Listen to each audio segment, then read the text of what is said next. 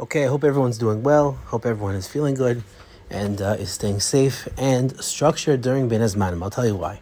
There's something really interesting. The whole concept of Bin Azmanim, we're talking from a boy standpoint, talking about from everybody else standpoint, but from the yeshiva boy standpoint, I mean, technically, the whole idea of Bin Azmanim is not so accepted. The Maharal speaks very strongly about the entire concept of Bin, of bin Azmanim to say that there's such thing as called Bein Hazmanim, that there's a time that you learn, there's a time that you don't learn. Chalila, chas v'shalom, to say such a thing. A person has to learn all the time.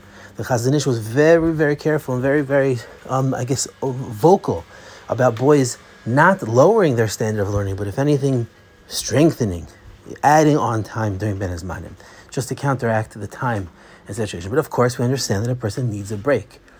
However, there's also an element, there's also an opportunity that a person can really severely either go one of two directions. You can either mess up in this, or it could be the catalyst for tremendous success. And I'll tell you what it is.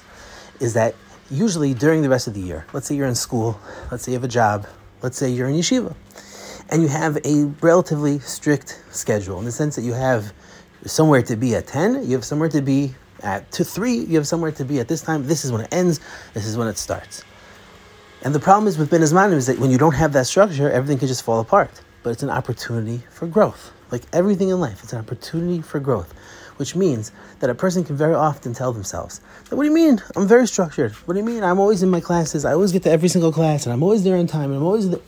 Yeah, but what happens when that rug is taken away from you? Let's say what that's completely removed. What is your actual action? What do you do? Is it, do you wake up later?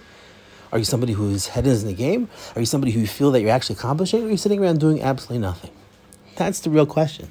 Bin Azmanim creates an opportunity for a person to actually build that midah within themselves, to actually become somebody.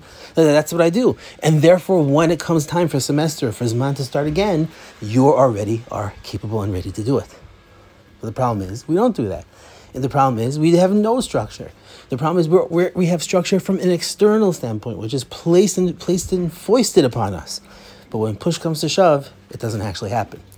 I had a friend in yeshiva who learned in a particular yeshiva where, I mean, before in America, before he came to Israel, where he said they had something called in, Yiddish a vecker. They had boys, the old, one of the older boys, maybe sometimes the dorm counselor, will go around and wake up the boys for shachris. And he says when he came to the Mir Yeshiva, the Mir Yeshiva is very famous and very well known for not being on top of you. You could either decide to sink or swim. It's all up to you. It's your bechira, which is why there's so much Torah learning there because it's really done at a level where people don't feel that sense of pressure. They really do it because they want to do it. No one's telling you to do it. But I had this roommate who, for he told me for the, for five years, six years in beis medrash when he was back in America, anytime he needed to go to shachris, he had someone to always rely on.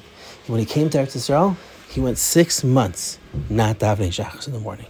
And the reason is, simple, simple reason is, is because he couldn't build within himself the idea of, of going to shachris because he was so reliant on someone else doing it for him. When it came time when there was no structure, he couldn't do it. He couldn't do it. Either you sink or you swim. Either you're using that time as an opportunity for growth, or you're going to let it kind of just sit by the wayside. Use an opportunity for growth. Kol